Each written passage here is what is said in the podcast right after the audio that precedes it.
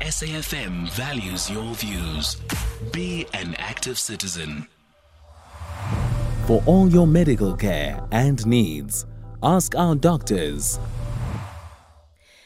So let's talk cervical cancer. Cervical cancer is said to be the fourth most common cancer among women internationally. In South Africa, it is said to be the second most common cancer among women between the ages 15 and 44 years of age. Another fact is that more than 95% of cases of cervical cancer are caused by human papillomavirus. Doctors now say that men are not immune either and are also at risk of developing penile throat and anal cancer due to HPV. To educate us more on this, we're joined on the line by Dr. Jason Bennett, obstetrician and gynecologist at the Mediclinic Tygerberg Hospital. Dr. Bennett, good morning. Maybe let's start with this HPV. What is HPV and what are HPV types and what cancers does HPV cause for both men and women?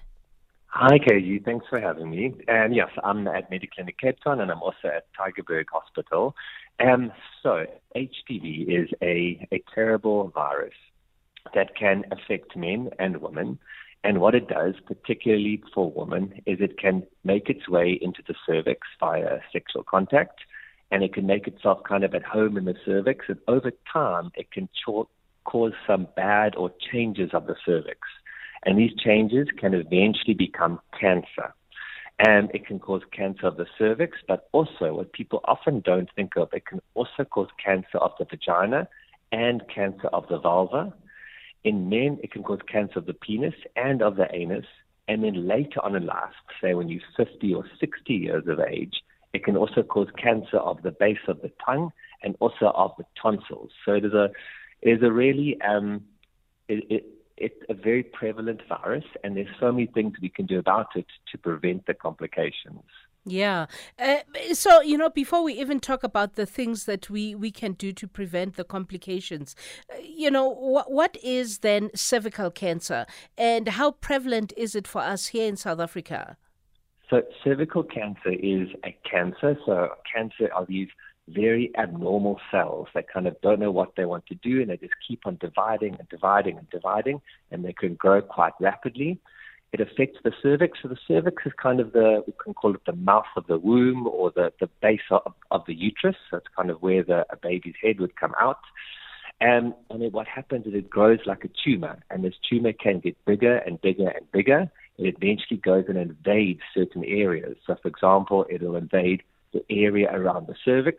It can start invading the actual uterus or the womb.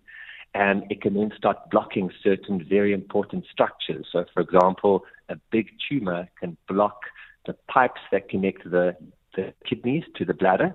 So you can get um, your kidneys can be very, very badly affected. It can start invading the vagina and growing down the vagina. And at some point, it can grow into or be or, or or grow in, into lymph nodes or pass through lymph nodes, which are kind of the, the drainage of the cervix, which means it can spread to areas that are distant from the cervix.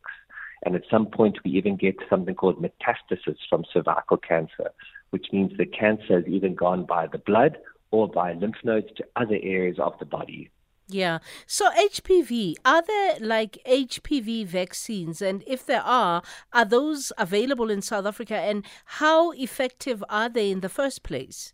Yes, so South Africa luckily has got all three types of the vaccine available. So we call it a bivalent vaccine, which covers types 16 and 18. Those are the mo- are the worst types or the, the highest risk of giving cancer.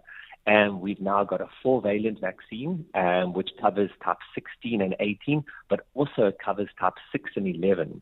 Type 6 and 11 are, is the, are the viruses that cause um, genital warts. And now we have a nine valent vaccine, which has been relatively recently launched, which covers nine strains of the virus. The, the HPV vaccine is extremely effective in decreasing your chance of getting an abnormal pap smear and of developing cervical, vulva, and vaginal cancer. Yeah. And then, you know, what age do you need to be to even get this vaccine? And is this for both uh, uh boys and girls, men and women? So that's such a, an important question. And the age of getting the vaccine is, is also a very important kind of thing that we need to look at. So below the age of 15 is the ideal time to get the vaccine because mm. when you do get the vaccine below the age of 15, your body can mount an immune response that is extremely strong. And you even only need two of the vaccines below the age of 15. Ideally, between the age of 11 and 12 is when you should get vaccinated. South Africa does offer the bivalent vaccine for free at many schools. And there are a lot of outreach and out, outreach um, things that can, that, can, that can travel to schools. The parents just need to give consent for the vaccine. But other than, other than that, Gardasil 4 can be given up to the age of uh, the, the four valent vaccine can be given up to the age of 45. And the nine valent vaccine, I mean, ideally you would like it before the age of 45, but there's no kind of maximum age restriction. You just need to be above the age of nine years of age. So women above the age of 15, between 15 and 27, um, is definitely an ideal age where you can still get the vaccine. It's just that you need to have three doses of it. Yeah. So, I mean, uh, the, how does this uh, cervical cancer, did I understand you correctly when you said with men it manifests? Uh, because I think a lot of our male listeners are quite keen to understand it properly. It, it manifests sometimes in the penile area, in the penis area. And and is that, is what, what then does it get called? Because if in women it, it yeah. gets called cervical cancer, what cervical would that cancer, cancer be for yeah. men? So men often we call it the vector, or men often carry carry HPV, but a lot of the time they are completely we call asymptomatic. So, so they have absolutely no symptoms, but they can can transmit the the virus to other people. And in a man, they themselves can transmit the virus to other people. transmit to other people, yes, okay. during sexual sexual contact. And type six and eleven are the types of the virus that can cause warts. So in a man, if they get infected with type 6 and 11, they may develop warts of the penis or the scrotum or the general genital area or the anal area. The other types doesn't necessarily affect men as bad as it, badly as it affects a woman, but it still can. And over time, we have noticed um, incidences of penile cancer, and also it is responsible for anal cancer as well. I think it's such an overlooked thing that men should get the vaccine. Unfortunately, it's not available for free for men. And but if you can afford it, it's definitely something I would advise. Is is it an expensive vaccine to get? I mean, you said it's not available for free for men. If men have uh, to get the vaccine, is it something they can get, for example, at a public hospital? No. Yes. Not so the the bivalent, so the the type 16 and 18, and they can get it at at a public hospital. They may have to pay. I know it costs about 109 rand for the mm. vaccine, and mm. you have mm. to have three of them above the age of 15.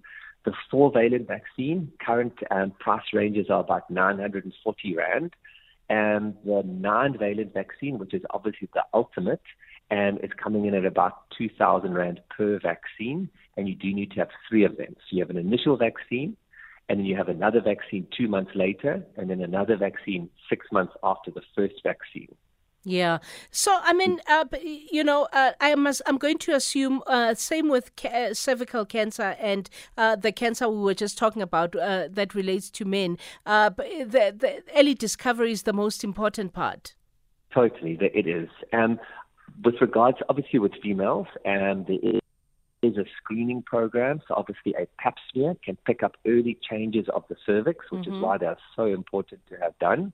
For men, there is no screening test at present for HPV for men. Um, it may be something in the So, in the absence of screening, does that mean it's always detected late? And so in a man, you're not going to pick up HPV on a test. So there's no swabs of the penis to pick up HPV. Mm-hmm. You may pick up pick, pick it up if you find warts of the penis or of the scrotum, or you may pick it up if you find a cancer of the penis or, or, or the anus. But with a woman, you, you'll pick something up in what we call a precancerous phase. Because what happens is that the HPV goes into these cells. It creates a whole lot of abnormalities with the DNA and these cells slowly over time start to become abnormal. And that is when a woman has a pap smear, we can pick up these abnormal cells and we call a precancerous phase. And a precancerous phase is a, is a much easier phase to treat than when someone has got actual cancer. Mm. So, I mean, for both men and women, uh, what is um, even anything to look out for, if at all? Um, you know, I know you said it's a bit harder in men, if yeah. at all, to look out for uh, that that can signal that something might not necessarily be 100% with you. Yeah. So let's look at it for a woman and then let's look at it for a male. Yes, so please. Woman, what they will, they, a woman can be completely asymptomatic with HPV and not know that she has it. A woman can even be completely asymptomatic with cancer of the cervix. So, which is why it is so important for women to have regular pap smears or screenings of their cervix, which are available for free. Um, and then they're also avail- available in the private sector as well. And private sector is also able to actually pick up HPV types, not just look at an abnormal pap smear, which, which really has changed things a lot for us. And a woman with regards to more advanced disease, so for example, cancer of the cervix, can present with with bleeding after intercourse. It can present with any abnormal bleeding. So, for example, bleeding between the periods. And it can also present with a vaginal discharge, also smelly, smelly vaginal discharge. For male, it's much more subtle. So HPV infection, as I said, could be completely asymptomatic. You may not know you have it, but you're passing it on to other people. A wart, so a wart kind of, I know it sounds a bit strange to think of it like this, but a wart looks a bit like a small cauliflower and they can kind of grow a lot. So you may notice it on the glans of the penis, base of the penis, and on the, on the scrotum. Um, and then also on, on the on the, the rectal area as well. So, if a man has HPV but doesn't know that he's got HPV and has sexual relations uh, with a woman and inadvertently, then without even intending to, passes it on uh, to the woman, is there anything that will uh, be, uh, you, you, know, be evident in the woman that uh, that that could tell her that she ha- has had HPV passed on to her by her partner? Not necessarily. So she may notice absolutely nothing completely. It may just make itself home in her cells and start causing these changes. Mm-hmm. She may have absolutely no symptoms. If she gets, if she trans or picks up HPV type 6 and 11, she may notice warts on, on her vulva and in her vagina. So the same type of, of cauliflower lesions all around the, the vulva and the vagina. Yeah. How many types of H- HPV are there? And, uh, you know, what distinguishes the types? What, what makes uh, the worst type the worst type, for example? Yeah. Good question. There are many different types. I mean, 30, 40, 50 types. Uh-huh. And different types cause different things. And, and certain types, we call it onco, more oncogenic. So mm-hmm. it's a fancy word for saying certain types have a higher chance of causing cancer of the cervix. Mm. For example, type 16 and 18, we say these are the most oncogenic types of HPV. So if you could choose an HPV to not get, you would not want type 16 and 18. Mm. And so you have a higher chance of getting cancer of the cervix or getting an abnormal cells of the cervix with type 16 and 18. So, if you're living with a chronic illness, any kind of chronic illness, uh, d- does it, uh, you know, make you uh, uh have a higher risk of uh, getting HPV, or is there anything that you can take that minimizes your risk, or is it still just the vaccine as we are talking? So we know that um, someone living with HIV, HIV affects the immune systems in so many different ways, mm-hmm. and your immune response to HPV may not be as good as someone's immune response to someone without HPV. So having HPV definitely does increase your chances of getting cervical cancer quite significantly. And in fact, it's any immunosuppressive kind of disease can, can do that, especially if someone's on immunosuppression for whatever reason, organ transplant, mm. but particularly with HIV. So we see a lot of cervical cancer in patients with who, who are HIV positive. Yeah, and then the, let's talk the the the backing of uh, the H, HPV vaccination because you know uh, we just came from that era with uh, vaccines and COVID. Um, mm. you know, because one of the questions that just came through now from our listeners is what type of vaccine is this? Is it um, M- an mRNA based vaccines? What kind of uh, research went into it, and how backed is this vaccine? So the vaccine has been been around for a very very long time. Okay, more than 20 years. We have years and years of of information about it. And it's what, what we call it, it's called a virus-like particle. So mm-hmm. what happens is that we take a little piece of, of, of, of a gene inside the virus and we put it into a special cell and we get that cell to make another type of HPV with no genetic material. So it's basically to call an, em- an empty capsid. So it's kind of like a ball of nothingness. Mm. That and what happens is that the body, it can't cause any disease in anyone, okay? So it can't cause HPV. But what happens is that your body will recognize this empty capsid. It will start making antibodies to it. So you'll mm. now develop antibodies to HPV 16 and HPV 18 and all the other types of HPVs. And then when you do get exposed to that HPV at some point in your life, your body would already have an immune response. Mm. So you'll be able to eliminate that virus very quickly and hopefully it won't affect you. But it is a very safe vaccine. I have a lot of questions about safety, and especially as you mentioned the word vaccine to anyone, the first thing they think about is COVID, mm-hmm. and there's so much controversy, and everyone starts saying yes and no, and you get this people who are for vaccines and people against vaccines, and it can create quite a lot of animosity and almost like, yeah, people get quite upset about yes, it. Yes, yes. The vaccine is, is very safe. It's been tested for many years. And in my research that I've done, the biggest side effect is that it can cause a bit of a red reaction after you get the vaccine. Mm. And this increases with the more valency. So, for example, you may get a little bit of redness at the injection site with the bivalent, a little bit more with the four valent, and a little bit more with the nine valent. With all vaccines, everyone has a risk of this thing called syncope, which is a medical word for saying fainting. I don't know if you had the, the COVID vaccine, but I think but um, after you had the vaccine, you, you were monitored for 50 minutes to mm-hmm. make sure that you didn't have a reaction, you didn't mm-hmm, faint. Mm-hmm. Similar type of thing. All vaccines can can cause that. Yeah.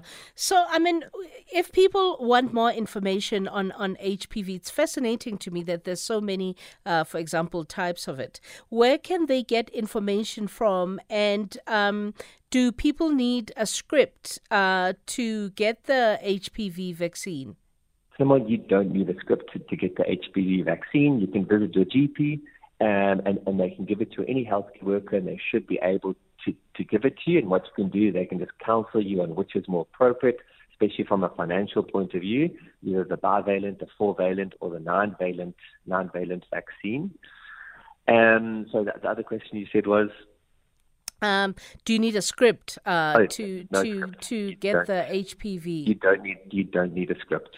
And, and just with regards to websites, yeah, and please. The suppliers of the vaccine. So if you just type in and Google um, HPV vaccine, all the latest providers of the HPV vaccine will come up a lot of the government websites actually have very good um, HPV information. So, for example, if you're a, mo- a, mother or a father and you've got a child who's now 11 years old, and you actually, I would advise them all to go and get the vaccine.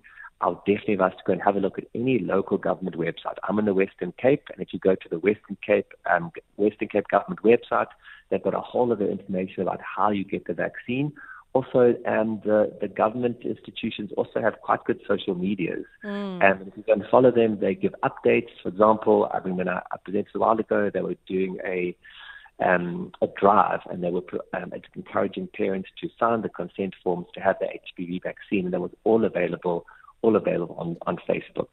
Fan- fantastic and important information, Dr. Bennett. Thank you so much for your time. Pleasure. Anytime. I hope that helps a whole lot of people. Thank you. Dr. Jason Bennett is an obstetrician and gynecologist at the Tygerberg Hospital, and he's a fellow in gynae oncology. It's 11.30, the news headlines now with Nomalizo Mandela. On SAFM. It's 11:32 so our next guest is gearing up for an investment co- conference in their municipality that is aimed to explore the investment opportunities that are available in the region. The conference also provides a platform for knowledge sharing among investors and discuss best practices on how economic development initiatives can thrive. We are joined by Councillor Banele Ndamase, Executive Mayor of Nyandeni Local Municipality. Honorable Mayor, good morning. We welcome you to the show. Uh, according uh, to you, there's an opportunity. Uh, here's an opportunity for you to greet our listeners and introduce yourself and the Nyandeni local municipality and unpack your value proposition as Nyandeni. KG, uh, uh, good morning to you and uh, all SAFM listeners. as you have said, I am Zwenda Masa, the mayor of Nyandeni local municipality. The first question that I must uh, answer to is where is Nyandeni? Nyandeni is in the Eastern Cape, in the OR Tambo district. Uh, it's just 25 kilometers outside Mthatha on your gateway to Port St. John's. It's made out of two uh, small village towns of Ngqeleni and uh, Libode. Yes, indeed, we are hosting the investment conference tomorrow. Uh, we've been seeing it uh, from far, but now it's real. It is tomorrow on Friday, the 7th and 8th at Dam Country Lodge. Nyandeni municipality is a small municipality, as I'm saying. It's surrounded by 282 villages. That tells you that it is indeed a rural municipality, depending solely on equitable share by the national department. We have taken a view, a, a position as a council that we can no longer solely rely on the funding that comes from the national and provincial department. That's why we took a stance that we must, you know, invite investors to explore opportunities. Cities like Johannesburg and all these cities in the country no longer have a space to develop. And, and Nyandeni offers an unpolluted, you know, environment. Uh, that is why we're calling upon investors to come and invest in our spaces. Uh, we have been trading in cannabis from the time immemorial, since the days it was illegal to trade on it. But the pound of people have been trading on, on cannabis. And we are saying when now cannabis is being used as a medicinal plant, our people must not be left out. So cannabis is one of the areas upon which any investor can come invest in.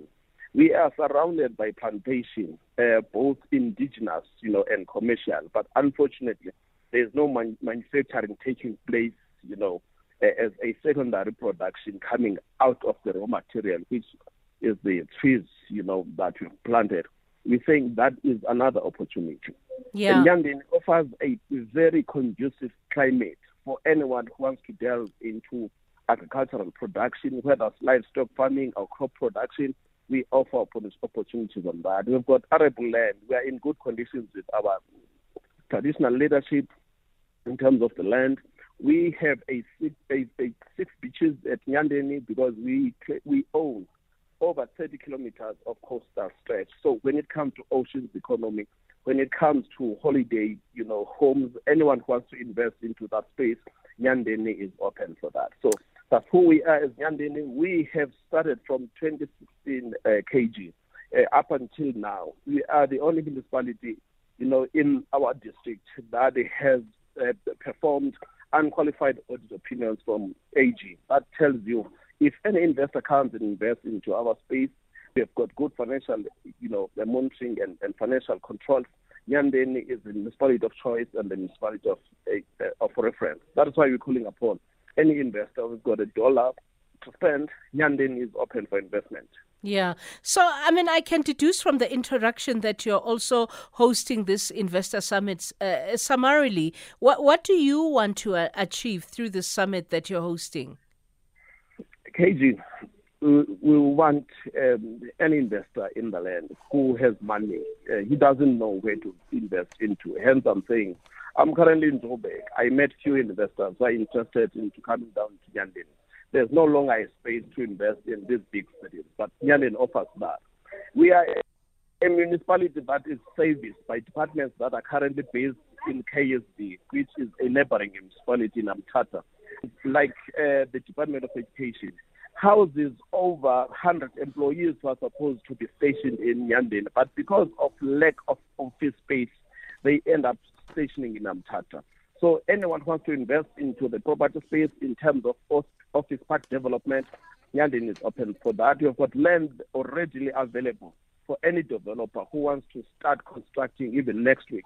And we will be willing to negotiate with that person as to what can be the terms uh, upon which we can agree upon so mm. that that development of an office space uh, comes into reality so that those officials who are housed in Mthatha can get closer to the people whom they are supposed to service. Yeah. I mean, talk to me, Mayor, about the uniqueness uh, of the municipality over and above what you said earlier. Are you able to unpack any other features that you feel outstanding? Yes, uh, yes, KG. Uh, we have got a population of 318,000. Uh, out of the 318,000, it's only two wards that you will say are a bit urban which is uh, the Ward 21 and Ward 7. The rest, it's open land for anyone who wants to invest into agricultural development. We offer that. Our climate, we have since last week, KG, uh, SA Weather Service came on board. They have just put up the instrument that assists us in reading the data for the climate. Therefore, we are well informed as to how the weather is going to be like for the next days. We no longer rely on the Amtata weather as normally projected by the SABC, but we've got a reliable data. Mm. Therefore, whoever wants to come and invest into our, into our space, as I'm saying, we have achieved unqualified audit, audit opinion for the past six years. Therefore, who doesn't want to, you know, uh, uh, uh, have relations with such a municipality? We are stable uh, because we understand that social political stability is a prerequisite to economic growth. That is why we're calling upon everyone to invest into our space. We have got a council and citizenry of 318,000 people who are able, willing and, and, and, and ready to welcome any investor who wants to come and invest into our space. Yeah. So then you have also these six priority sectors that you refer to. Do you want to unpack them, Mayor? Yes, as I said, cannabis is one of those. Uh, manufacturing uh, is one of those. As I was saying, we are surrounded by a plethora of plantation that we don't convert into opportunity, into you know economic opportunities, so that we create employment for our own people. At the same time, those who will be investing into our space will be able to make money. Is the second one.